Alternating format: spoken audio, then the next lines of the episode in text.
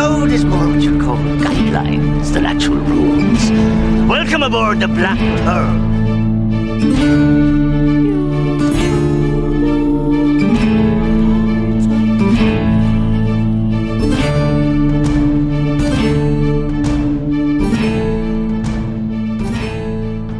Welcome to the Pirates of the Caribbean Minute, a daily podcast where we analyze, scrutinize, and plunder Pirates of the Caribbean films, one blimey minute at a time. I'm Scott Artis. And I'm Heather Artis. Thanks for joining us for minute 18 of The Curse of the Black Pearl. And I hope you enjoyed yesterday's bonus episode where we reviewed and broke down the trailer for the upcoming Dead Men Tell No Tales. I know we've only got a handful of these under our sash so far, but we hope to develop and bring more bonus content your way, along with peppering in a few guests here and there. So it should be fun. And then I got the big sigh going on. We get our episode done, the bonus episode with the trailers, and what does Disney do? The same day we release our episode, boom, they hit us with another Super Bowl trailer. You know, they couldn't just wait, you know, or it couldn't have come out or a, a little bit afterwards or before so we could incorporate. I don't know. It's just like, man, we just got done with the other trailer review. Now they hit us with a new one. So we'll have to get ready and put that on our schedule somewhere because that one definitely is an action packed, exciting looking trailer. Has some cool music going on with it. We see some more supernatural activity, some ghostliness, some animals that are like that. It kind of brings us back to our capuchin monkey. Ooh, probably shouldn't have said that because we're in the minute Hey, hey. spoiler. But yeah, so there's all kinds of cool things. Some Hector Barbossa action. Jack Sparrow actually makes his debut. So we'll hit that with some bonus content in a bonus episode. But man, Disney, the timing is just really poor with our thing. I should have, you know, we should have guessed that the Super Bowl that they'd probably have an ad out Yeah. or, or do a trailer. That was poor timing on our part. But I'd rather blame Disney. But Disney, if you're listening, we love you. Does doesn't Disney listen to our podcast? Exactly. They should be doing that. For sure. Let's get this thing going. So, with that said, let's just clear the decks for some pleasant action. We got some celebrating to do. It's been an excruciatingly long process. There have been some missteps and spoilers. We forgot our own rules about looking to the future minutes. And at our own hand, we were forced to call the star of our flick Pirate, Mr. Smith, and yes, even Johnny Depp, just to avoid spoiling Captain Jack Sparrow's name. But with minute 18, we finally have a name Jack Sparrow.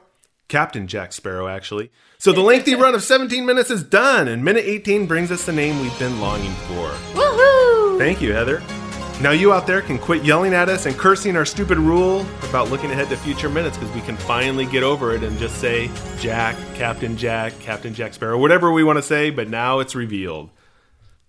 Now that we got that out of the way, thought we'd tackle a listener question. One from Jason Strickland. He writes, Loving the show. I have two quick questions. Well, first of all, he should know us that I don't do anything quickly. I got to have these long explanations. So be prepared for what's to come, Jason. First, since creepy theme songs are a thing, is the one young Elizabeth Swann sing count? Maybe the first time it was done in the movie. Second, whose side is Mr. Gibbs on? He is on Norrington's ship at the beginning of the film, then teamed up with Jack later. So is he just a pirate working for the Royal Navy? Maybe hired as a navigator? It's not really pointed out, and his Wikipedia page suggests he either leaves or is expelled. What do you guys think?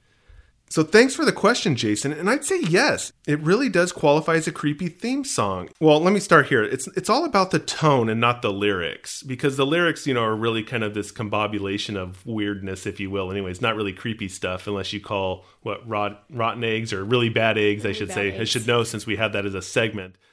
So I don't know if really bad eggs qualifies as creepiness, but it really is about the tone and the way it's, it's sung here. And the setting too creates an atmosphere as well. And I just can't separate, you know, the tone and the atmosphere from her version of this song. And when I say atmosphere, I'm talking about this unnatural fog. It's melancholy, the stillness of the water. It's not quite a dead calm, but for my narrative here, it really does fit it. So I'll just say dead calm. And of course, we have Gibbs immediately linking to the idea that it's bad luck to be singing about pirates.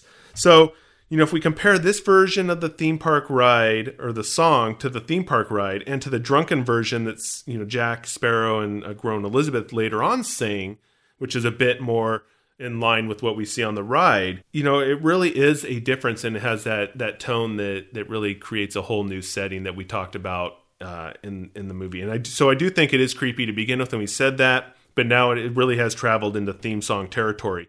And that is what I'm saying is because Pirates of the Caribbean attraction at Disney theme park ride classify it as the theme song for the ride. And although it's not, say, the mu- musical score necessarily for the movie here, it does extend to theme song status just by sheer public notoriety, and it fits that definition of a theme song too.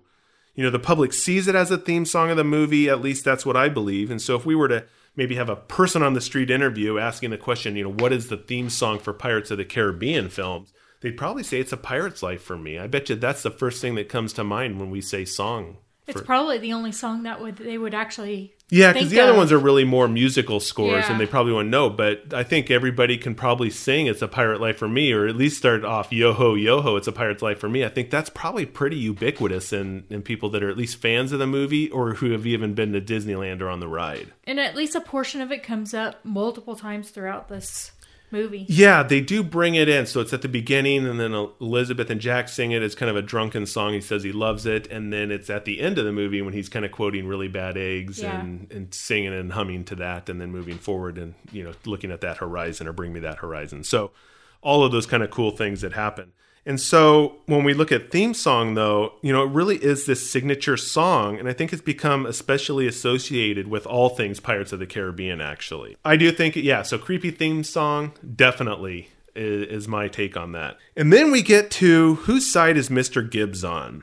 And now you've opened up a can of worms or a can of expanded universe, if you will. So it's a great question. And we are, of course, bending our rule of looking ahead. But kudos to Jason for asking since we have been in a Joshua Gibbs withdrawal lately. And I'm just glad you brought it up so I can actually get back to Gibbs. So here we go. Apparently, there are some things missing from the tale of Gibbs regarding his early years, but with the aid of the Pirates of the Caribbean expanded universe, we do know that he started sailing or started his sailing career with the British Royal Navy.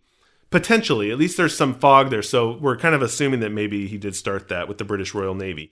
And I think that there's some intertwined destinies between Gibbs and Jack Sparrow that keeps them coming back together, even after some periods of separation. They always manage to get back to the whole pirate's life for them thing, and so I just wanted to throw that in as a link to the song that we were talking about because it sets up who they are as characters. So they get back to that whole it's they're they're looking for a pirate's life. And I kind of see this as Gibbs' relationship with the Royal Navy as well in this destiny thing or moving back and forth because maybe his it's his relationship with being a pirate. You know, he strays a bit and then he comes back. So I don't know if it's he strays from the Royal Navy a bit and comes back, or if it's pirate. But I'm getting the sense that he's more pirate at heart, and that's he keeps coming back to being a pirate. He kind of leaves it, but then realizes that maybe the grass isn't greener, or maybe it is, but that's where he wants to be either way. So at any rate, although he may have started off as part of the British Royal Navy, I think piracy, as I said, is in his heart and he became friends with Jack's father, actually, Edward Teague, and secretly helped Jack and his father escape a Royal Navy imprisonment while he was a sailor. So that's something he could only have done if he was part of the British Royal Navy. So maybe it does get back to your question. Was he hired as a pirate or was he secretly a spy? I don't know. It's, it's some interesting stuff that we can get into, but we do have a lot of mystic or unnatural fog covering this whole era of this early years. You know, because all of this is happening when Jack Sparrow was just a teenager, and it's in the, the novels that, that chronicle Jack Sparrow as a teenager we have to look a little bit further. So, according to Pirates of the Caribbean Wikia, which includes a lot, which includes the expanded universe canon, Gibbs may have deserted the Royal Navy to become a pirate during those early years, and then he later returned to being, or later returned to the Royal Navy, which is actually where we pick things up in the Curse of the Black Pearl and aboard the HMS Dauntless. So that's where we see Gibbs drinking and talking to a young Elizabeth about singing about pirates and bad luck to have a woman on board, even a miniature one. so that first outing with the Navy is interesting because he actually was serving aboard Lawrence Norrington's ship, and that's our Commodore James Norrington's father. Oh, really? So Gibbs started his career, at Lisa's Navy career, serving aboard James Norrington or Commodore Norrington's father's ship. And hmm. then we see him pick up in the Curse of Black Pearl serving aboard James Norrington's ship, which is interesting. But during the eight years which passed from the beginning of the movie to the film's present day in The Curse of the Black Pearl, it indicates that Gibbs turned to piracy once more, but this time it's not really known. And so this is where your question comes into play. is what happened there? Was it desertion or was he expelled? And so the theories do include desertion as one that he finally just said, Hey, I'm going back to piracy. He got expelled for drinking. We do see a clear shot of him swigging rum, so we know that's something that he did. Or was he lured away by Jack Sparrow? They had already known each other from his teenage years. Maybe Jack lured him back to be part of his crew at some point when Jack was getting his own ship, so maybe that's possible. And then the other option or at least something that's been alluded to, is that he was disgraced chasing pirates, like, and this could be some spoilers ahead, Commodore Norrington's eventual fate in later movies. And so there's some dialogue that happens between Norrington and Gibbs that you can really interpret as maybe this is the effect. He said I think he says something to the to Gibbs about Gibbs is one chapter behind Norrington, and Norrington has kind of fa- fallen from grace at this stage, and so he's kind of alluding that Gibbs is also on that same course, but hasn't quite. He's still a chapter behind where Norrington is at is that stage, and so is he a disgraced pirate chaser? Then we have this other last theory is that he was actually press ganged into the Royal Navy to begin with, which is forcibly enlisted. And so, was he a pirate at heart? Was he doing some maybe things that weren't on the up and up? And they said, hey, you're going to be we need you in the British Royal Navy you're forcibly enlisted and so that's why he wasn't really in into being a, a Royal Navy person which is kind of how I see things so you know, and we see that just by his actions. He's not the typical, you know, regimented person. He's not following the rules. You know, he doesn't seem to have that chain of command or biting his tongue. He just kind of spouts off with whatever he said. And so, my current favorite theory, and to finally answer your question after this long winded answer of what I think, is that maybe he was press ganged into the Navy, which accounts for his friendship with Jack's father, why he helped them escape. You know, pirate, this freedom of piracy is always in his heart. And maybe that played into his his love for rum. You know, he just really liked drinking rum too. So we see him swigging rum and later drunk with pigs. So I think that's the evolution of the Gibbs character. He was press ganged and then kicked out maybe for rum drinking. So Heather, what do you think on Gibbs here? I kind of agree with you. I would I would go for the rum drinking also.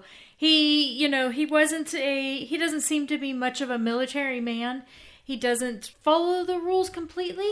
As you can see, he's sneaking the rum and then he's um, kind of speaking his mind. You know, exactly. and he just doesn't he's most of the other pirate or I'm sorry, sailors are keeping pretty quiet and just following orders whereas he's just saying whatever's on his mind, you know. Exactly. So I don't see him as a true military man. I see him more as his fate is in piracy. Yeah, I you know it's possible. I know he does have a history based on the expanded universe that he deserted.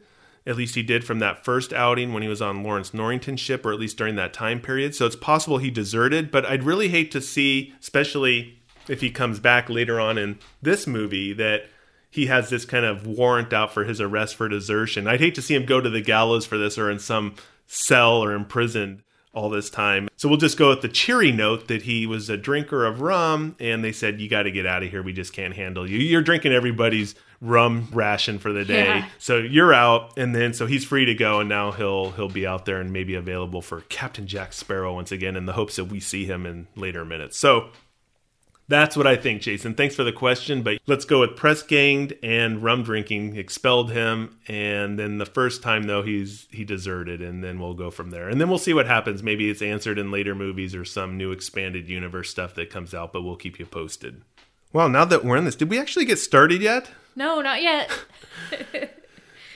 Welcome to the. Po- no, just kidding. Anyways, let's get going. In the previous minute, Captain Jack Sparrow rescues Elizabeth from her almost watery grave by removing her dress and is able to revive her by relinquishing her from her corset. However, I'm not a doctor, so this is not medical advice that works in the 21st century. I can't say that undressing women or removing their corsets is going to bring them back to life. So at least it, it maybe worked in the 18th century, but 21st century it doesn't work. So, like I said, I'm not a doctor. I only play one on the radio. He also finds the gold medallion and wonders where she got it just as Norrington finally arrives, drawing his sword and pointing it directly at Jack Sparrow, telling him to get on his feet.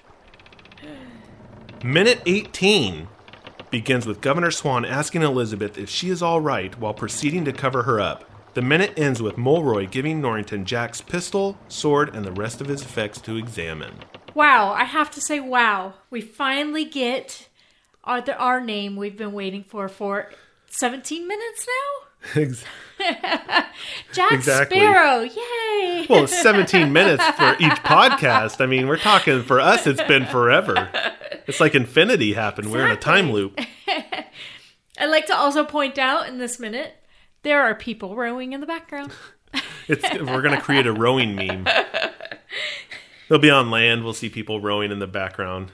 It'll Yes. just be there. So we'll just kind of kick things over to Governor Swann. You know, first Governor Swann says shoot him for rescuing his daughter. Well, maybe more accurately to say for taking off her dress and corset, and the fact that maybe he looks like a pirate. He doesn't have any evidence that he's a pirate yet. Yeah. But his daughter is there without her dress and his corset on.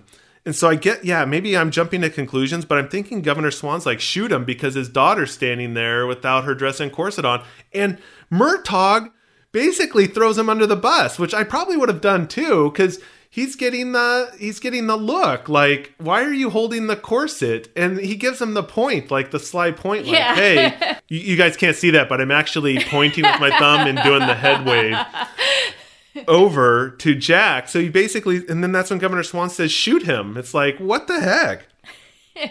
You just saved my daughter, but shoot him. Yeah. You saved my daughter, and now shoot him. Thank you. yeah. It's like, who's going to save anybody in your family again, man? I'd like to point out that Murtogg actually threw Jack under the bus twice in this minute. Oh, really? Yeah. With a corset and then about commandeering a ship. That's right. I, yeah, that is right. Man, Murtogg. You know, they were so happy together, talk, and he heard the story of, and then they made me their chief. Yeah. And now all of a sudden it's like, wait, no. Oh, that first one didn't work? Here, here's another one to, to just throw you aside. Well, then Jack looks over at him like, What's up, dude? We're friends. Yeah. what do you throw me under the bus for? I guess. But you know, and then it jumps from there. It's when the pirate brand is discovered on Jack. Jack. He turns to, I know we're not going in order of how this minute thing, but we're on the topic of Governor Quick call to judgment here. Maybe that's what makes him a fine governor, I guess. But when the pirate brand is discovered on Jack's arm or wrist, he turns around and says, Hang him. It's like, my God. So he Jack just got a reprieve, pretty much a short-lived reprieve from Governor Swann. So it's like, hey, okay, shoot him. Okay, no, maybe we're not going to do that because Elizabeth, Eliz- jumps in yeah. and says, you can't do that. And then he sees the pirate brand, and all of a sudden it's hang him. And it's like, my God, just literally seconds ago, because we're still in minute 18, he was going to be shot, then he got saved, and now again he's going to be hanged. Man, Governor Swann is obviously not messing around here. No, not at all. Well, his daughter is technically naked. Really? Well, yeah, per the times, you know, if you're in your skivvies or your underclothes, you're. I thought you were going to say underoos there. underoos. you're technically a woman was considered technically naked that way. Huh. Even though, I mean, she's completely clothed. Yeah. There's a couple layers going on there, especially on her top part. But she she was considered naked. So that's pro- that's why Governor Swann is like, "Oh, you're all right," and is starting to cover her up because it's Yeah. like, what is, what's going on Yeah, here? Because he has no clue. First, he gives the Murtogg the dirtiest look in the world. Like, what did you do with my daughter's corset? You know? And then Murtogg points, and then he's looking at Jack, and oh, Jack's dead because of it. You know? Yeah. Forget it. You're gone, dude. You you stripped my daughter down. yeah, that's pretty brutal, though. Definitely a quick turn from you know rescued to shot to rescued to next thing on the list is to be hanged. yeah. Given we're talking about this hanging thing, it's this short drop and a sudden stop. Again, coming back to Norrington and my favorite line on the really bad egg segment at one point. But I was like, you know, why does it go from shooting to hanging? And, and this kind of gets more into the history of things, but and then starting to think about it is maybe shooting was a bit more humane and less painful than hanging. So Oh, probably. the yeah. fact that Governor Swann first wants him shot, it's like, okay, here's the offense. He took off my daughter's clothes, shoot him for that. Right. You know, let's get it over quickly. And then when it's a, a pirate, it's like, oh my God, piracy. That's a, a hell of an offense. Now we got to hang him. Well, in the beginning, when um, Jack was coming into Port Royal, they were clearly hanging Oh yeah, pirates the, out there the gibbeted pirates. so that they could, you know, that's what they did to pirates, basically. Pirates, ye be warned, you know. exactly, They're going to hang true. you. So just because he was a pirate, maybe. Yeah, and so when we're talking about this short drop, and then possible during this era that the type of gallows that were being used and at this you know 18th century is that because it was maybe a shorter drop as we were saying you know really you didn't really have this long drop or this long rope is that you know so it wasn't breaking your neck kind of deal Uh-huh. is that death would be from strangulation and it could last a few minutes actually or until they lost consciousness. So you could see them kind of wiggling around up there and suffering. And so it wasn't the most pleasant thing. So if you have somebody who's seen your daughter in her skivvies as you called it he's going to get shot it's over with and done there's no pain per se but hanging was like okay now you've done it. You're a pirate. You're gonna you're gonna feel Yeah, it Just and we're gonna strangle yeah. You're done. so maybe that was the you know the pirate warranted the hanging uh, as opposed to some of the other stuff. So Yeah. that's kind of how i took it. And then we're kind of getting into norrington listens to elizabeth a little too quickly is is you know so when we're kind of stepping back into the middle of how he gets saved you know i'm thinking wow norrington really listened to elizabeth a little too quickly here it's like okay we're not gonna we're not gonna shoot shoot him him, yeah. and we're gonna say thanks and do that kind of stuff. And then all of a sudden I go, you know, we were right to be a little suspicious about him just listening to that quickly because obviously he has a plan and an ulterior motive to really look for this mark of being a pirate. Obviously he shows his prowess here and his cunning in dealing with pirates because he knows what to look for. And I think Jack looks taken back as well. At first he's like Norrington's saying, "Okay, I guess it's the thanks I owe you." Yeah. And you can see Jack kind of get that twitch like, is this really what's going on? He's like, am I really going to be off this easy for saving her life? Which is weird because he should automatically be assuming that he's going to get off for saving her life. Just in normal society, you would do that. I don't care, you know, if you're a pirate or not, somebody saves your life, you know, you turn the other cheek, at least I think you would. Yeah. Like, okay, you know what, we're going to let you go, but just don't come back to Port Royal. Especially your daughter and your future wife. Yeah, You just know? say, okay, you have, you know, 20 minutes to get the hell out of here. when when the other two marines the marines weren't even going to jump in because they can't swim. Yeah. So And Norrington surely was letting He her. would- he he's running down made from the fort Yeah. up at the bluff there. So, there's no way he would have Yeah. So I think Jack was like really taken back by that. But then the hammer drops when Norrington grabs his hand and pulls it forward and reveals the brand. It's like uh, that's what he was doing. So he knew that okay, I can't really shoot him for saving her life. We know that. There, we're even, Steven. You saved her life. I let you off the hook from getting shot. Now I see the pirate brand. Oh, you're a pirate. Now we got to Yeah. hang you. Yeah. So that it's like the loophole that that happened there. Yeah. Or our common, you know, our, in our legal practice now is you can't. There's like a double. You can't be charged for the same crime twice. So if you get off of it, you can't be charged again. Man, I can't believe I can't think of what that's called. Holy mackerel. It'll come to me after we're done, and then I'll go, you know, I just look like a buffoon on there. But anyways, you can't be charged for the for the same crime Double twice. jeopardy? Double, thank you. So so now he has he can't charge him with seeing or taking her clothes off, but now he has a whole new charge to to hit him with and, and prosecute him as much as they did on the street there already. So poor poor Jack. So I had a couple thoughts when Jack kind of Uh, holds his hands together and kind of bows to Elizabeth. You know, thanking her for saving him. Yeah. You know, I thought that was kind of really Jack like. Yeah, I did- that's a great point, His, yeah. his mannerisms, just the way he is, kind of kissing up, but you know, he's he's got that whole thing that everything's going to work out for me in the end. That's right. It, You I think it was kind of a, all- it was a sincere look too. Yeah, it was like yeah. you know a, a thank you, and that did really You fit with his I saved you. You saved me. Thank you very much. You know, same type of thing that morals that he does, he has. You know, and then I noticed he was he seemed kind of reluctant to shake. Yeah, that's You know, he's like, uh, I don't, I'm not sure I should be doing this. You know, That's He- what I was trying to kind say, Of yeah. feared like that there was something there other than what he. You could see Norrington's. Oh, thank you. You know, but Jack didn't trust that. Yeah, I think he's pretty perceptive on characters that we've seen, and and he was like I said, he was taken aback by the whole situation, and I don't think he quite knew how to take what was going on there. Yeah. and then was like, okay, I'm going to shake his hand, but then he's like, you know, why did I shake his hand? I knew better. It's like Yeah. he, it's like he goes. I didn't trust my instinct, and then my first reaction was not to do so. And he was probably tr- coming up with a. He's looking at his rolodex of excuses, like, "Oh no, you know, my hand is." You know, contaminated Yeah. or something where you can't shake hands. Then he gets a squishy face, like, oh man, they figured me out, and he kind of squishes his whole face up. It's kind of funny.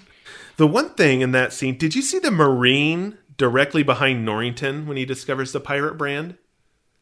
He's out of focus. You can just kind of see his facial features. But if you, you got to look at it again if you didn't, because so when Norrington grabs his arm and sees the pirate brand, and then you know says basically, you know, you've had a run in with the East India Trading Company, Uh huh. and you got to look. He's like, because this guy, this Marine in the background, is like, "Ha! We just caught you red-handed, or pea-handed, if that sounds right, as it was." But he's got this really smirky look on his face. It's pretty creepy, and like, you know, we gotcha. And in fact, if you look at all of these Marines that are standing there. And the naval officers, they are a little smug at this point. They have these they're- crazy looks on their face. It's like, ah, just another pirate captured and will be hanged. It's a day in the life of Norrington's pirate hunting crew. Next on, you know, Maybe it's something that they chalk it up on the chalkboard. You know, another pirate down. yeah, You know, because exactly. at this time there weren't a whole lot of pirates left. Left, right? Yeah, I think that he had done a pretty good job, from what we understand, is is getting rid of pirates in the in the Caribbean. Yeah, so. I think wasn't it only like this crew and or something along those lines. I think. So, but yeah, it was like, oh, we got another one. You exactly. know? So like they get bonuses for catching pirates or something. maybe they do. and then Norrington also starts with the belittling of Jack as well. Oh yeah, Yeah, it's like he says Jack, or Jack says it's Captain Jack Sparrow, and Norrington says, "Well, I don't see your ship." yeah. And he's got this big old smile. on Yeah, his so it- he's obviously, along with the rest of his smirky crew, you know, the confidence is really taking over here. It's like I got you, and there's nothing you can do about it with your, you know, in this. He's that's his attitude right now. So he's all to hell with double jeopardy. We don't have to worry about that, even though it didn't exist back then. But we might as well start knocking him, verbally knocking this guy down Yeah. and making fun of him. And Jack really wants, I think, that respect and notoriety because it's, you know, he's like, it's Captain, you know, because he looks at the tattoo and he sees the tattoo and he's like, well, oh, Jack Sparrow. And he's all, it's Captain. You well, know, so- Jack, Jack's very proud of his captain of his tiny little boat. Ex- the Jolly Mon, yeah. The, the sunk one. Yes. Or he's well known enough that Norrington knows his name simply by a tattoo. I mean, that should say something. So at least he's got that down. I mean, I guess his reputation does precede him to some degree. Yeah. I do have a thing on looks between everyone. You know, there's a lot of looks everybody's giving each other in this minute. And I found it kind of interesting just to kind of break it down. You see, um, Governor, at first, Governor um, Swann is giving this wide eyed, surprised look that, at Murtogg with he's holding the corset. Yeah. He's got, I mean, his eyes are open wide, right? Huge. Well, from what you said, that's basically like holding her panties in his hand Yeah, at that stage exactly. with the governor right there. It's like, what the heck? Yeah. And then uh, Jack gives Murtogg this look of shock and betrayal when he when he kind of points to him and says, "Hey, it's him, not me. I Well, can I take mean, this come offer." you can't throw, he didn't want to be shot. you know, in the immortal words of Beaver Cleaver, you know, he's a rat. You know, nobody wants to be the rat, right? no, no. and then you see Elizabeth. She's kind of staring. You don't see Jack, but you see when her dad's holding her, she's kind of staring over at Jack. If you kind of look Oh, to where really? her eyes are Huh. going, she's like staring. I think she's more like amazement that this pirate, he saved me, and she, you know her fascination with pirates. That's right. You know, so it's just got this, this. She's just sitting there staring at him. Yeah, he's a pirate, and her father and Norrington are against pirates. She has a love for pirates, but even if she didn't have a love for pirates, she I think she would still, just with her personality, is be trying to to save this guy's life that Oh, saved yeah. her Yeah. and rescued her. I mean, it just it's just common decency, Right. I mean, unless we're talking, we're not gonna, you know, we don't want to get into the morals of should some, you know, somebody save somebody and they're like an extreme murderer or just a murderer that they No. shouldn't be We caught for that. no, they- but he's a pirate, and you think that you could just kind of do a wink, nod, a wink, wink, nod, nod, and say, "Just get on your way," as we were talking about. Yeah. And then you have the governor. He's angry at Jack that he disrobed his daughter. Well, he's ready to shoot him at that time. That's right. But his face just shows all this anger,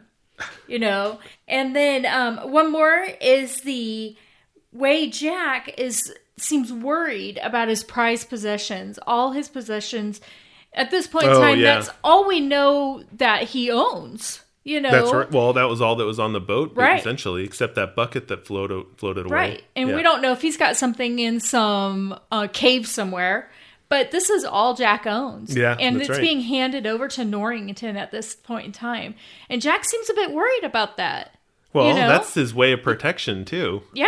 And So, he kind of puts him- his Yeah. puts his arms out, you know, like I'm gonna grab that, but thinks better of that because there's how many people around.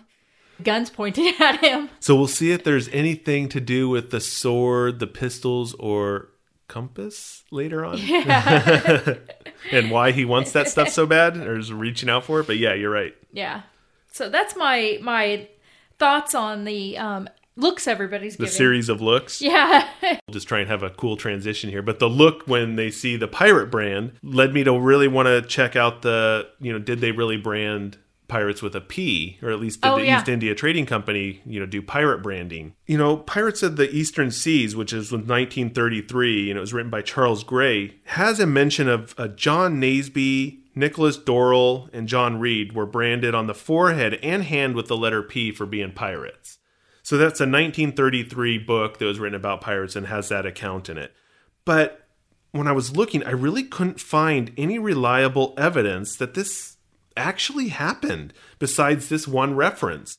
You know, there's many discussions online about this actually, and every one of those tend to cite the writers who indicated that this happened, but it was not on the arm but on the forehead. Mm-hmm. So essentially people are talking about it in forums or they're asking if did they really brand pirates with a p? Everybody would then say no, it wasn't on the arm it was on the forehead. And so that's really just coming back to this reference by the pirates of the caribbean writers. And so it's not really a fact or a reference that i can cite or they didn't even fact and so we've heard them talk about the behind the scenes stuff that they said they took some liberties on that and that it was on the forehead but i haven't seen any real big accounts that this actually happened other than that one 1933 book that that talks that they were branded on that you know, on, on the forehead and on the arm Well, I guess the East Indian. Trading Company didn't want you to know that they were going around branding people. i don't know actually they If they did. they i don't think they cared because i got more information that that may talk about branding here Oh, which is interesting and so you know they didn't really soon. care yeah you did so because and this is all taking place in a world where slaves were common too. So people of all nations could become slaves through simple bad luck essentially. And so captain jack's p or branded p could be a sign or probably a sign that he had been caught which we know say by the east india trading company for in this instance but was in danger of being sold as a slave by someone. Again the east india trading company who wanted to recoup a little of what Jack maybe had stolen from them. So the idea is that maybe they branded him because they were going to sell him into slavery to recoup that cost of you know him being a pirate and stealing from the East India Trading Company. The degree of truth behind pirate branding as a punishment may be up for debate. So the idea is that, that the writers thought wrote in or had a P put on the forehead that it would always be looming in the back of people's minds that this Jack Sparrow hero pirate character, main character, would always have this brand branded P on his forehead, and it was under a scarf. So they opted for the less inaccurate, if I do finger quotes, arm brand. As I mentioned, I was poking around for information. I did find something that seemed rather British and pirate-like, although not necessarily having to do with pirates specifically. It was called the Bloody Code, and you could just see bloody, you know, as a British term. Yeah. And then they had the bloody code because basically it was a list of more than 200 separate capital offenses to which a guilty verdict could send someone to the gallows. Although many apparently received lesser sentences for more minor infractions, and like I said, it's over 200 items long, which I'm sure you hit at least 25 of these before breakfast, Heather. Really? Yeah. Oh, trust me, you're hitting at least prob maybe even 30 of these bloody code offenses that could send you to the gallows, but I won't turn you in. Thank you. how this ties into the branding is that well this by the way from the official this is from the official british library so there is a good reference with this is that criminals convicted of lesser crimes could receive punishment in the form of branding on the hand by a hot iron So maybe something to this whole there is something to this whole P, you know, branded P thing, but piracy was definitely not considered one of the lesser crimes. It was on the, you know, a bigger Those crime. hanging crimes. Yeah. The death penalty in Britain was abolished for murder in 1965, although it was not until 1998 that the government abolished it for treason and piracy when it passed the Crime and Disorder Act. So it just shows you where on the list this piracy was. Yeah, it's hard to say what really happened here. You know, is that fact? Is it not? There is definitely a lot of debate on the internet and, and with different forums and things like that, people really talking about it. And like I said, I tried to look for it in books and things and didn't really see it. But there is a thing about branding. They did Huh. it for slaves and they did it for lesser crimes. So it was something out there. So it's not unheard of. But for pirates, you know, it, it's hard to say. Yeah. And actually, since we were talking about the East India Trading Company, I thought that was pretty cool. Is that it was chartered as the Governor and Company of Merchants of London Trading into the East Indies. And the company rose to account for half of the world's trade at one time. And it was particularly in basic commodities, including cotton, silk, indigo, salt, and saltpeter, tea, and opium. The company also ruled the beginnings of the British Empire in India, and it was founded in 1600 and was dissolved in 1874. So it had quite a lengthy lifespan and was the big deal back then, which is why you see them talking about the East India Company and trading and all that. And the East India Company does have a lot of play in the future films, if you will. Are you giving us clues to the future movies? It's just talking about East India Trading Company. Oh, no Oh, specifics. There no spoilers. Okay. And then also, I, I, we really didn't talk about the tattoo. Oh, You know, you do see Jack's tattoo in this, and originally this was a mark of. Well, I guess I should say, you know, we've talked about some tattoos before, and so although there are accounts of sailors and pirates being well inked, if we want to say that, especially those who had lived among Native Americans, Africans, or from certain parts of the Mediterranean or the East, that tattoo as a definite part of this kind of maritime culture or pirate culture probably didn't really exist until they started visiting Polynesia in the late 18th century. But we do know that pirates did and other people did have tattoos. And we do see that Jack visited Singapore, as he said earlier. So perhaps this fits in, or, you know, he was just one of the minority pirates at the time who actually had a tattoo. But it wasn't something that every pirate had that we kind of have that in our romanticized version of pirates, if we want to call it that. Huh. I was also looking at the sparrow tattoo that is on Jack's arm, and you know, it really bared a lot of similarities to swallow maritime swallow tattoos that are out there, at least the ones that I saw. And so I started looking into what is the significance of this swallow or sparrow tattoo, and, and swallows came up. I didn't really find anything for sparrows. Swallows, originally, this was a mark of having committed to become a sailor or, or that you've gone to sea since anyone becoming a member of the crew would expect to serve a year or more. So today it is reserved for someone who has sailed more than 5,000 nautical miles. In addition, if a sailor was drowned, it was said that the swallow would carry his soul up to heaven. Oh wow, really?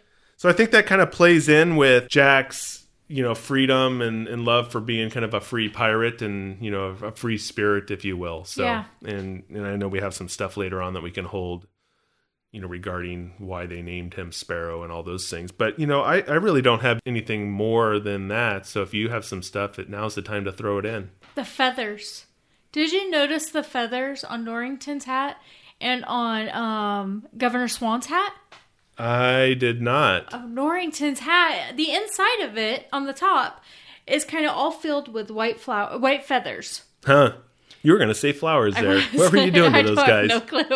And then Governor Swann's was blue, so I found that kind of interesting. Nobody else had feathers in their hat. Probably because of the status, maybe of them. Maybe. Maybe. you know, Commodore and a governor. They really wanted to stand out. And and how do you? I mean, I would think it's hard to keep them there. They blow away. Well, that's You better than flowers. You'd have to to do every day. You know, you need fresh ones. It's like, hey, Commodore, your flowers are wilting.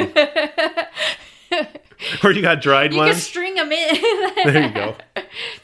anyway, I just wanted to note their feathers. Yeah, I remember reading something in the Benerson Little book about piracy in the Golden Age, and I, you know, I really have to get a reference for that to get to see exactly what he said. But he, you know, he did mention that you know pirates would have. It wasn't uncommon, if you will, for people to have feathers in their hats. So it's it is there is some basis for that for sure. It's like the whole top of their hat is filled with feathers, though. You know this. I guess do- it adds to the pomp and cir- circumstance. circumstance. Well, we you know it fits in with the theme too. We have Jack Captain Jack Sparrow. We have Elizabeth Swann. So they want to be you know well Ah. They Governor Swann, but they also want to be bird like. So That's probably what it is. Everybody wants to be bird like. Yep. That's all I have for this minute. All right. So thanks again to Jason Strickland for the question. And if you have anything that you want to ask, have us tackle on the show as much as possible, definitely send us a note on social media or you can hit us at podcast at blackpearlminute.com. Other than that, we'll be back tomorrow with minute 19 of The Curse of the Black Pearl on the Pirates of the Caribbean Minute. Until then, let's keep the horns swoggling to a minimum. Yay Jack Sparrow!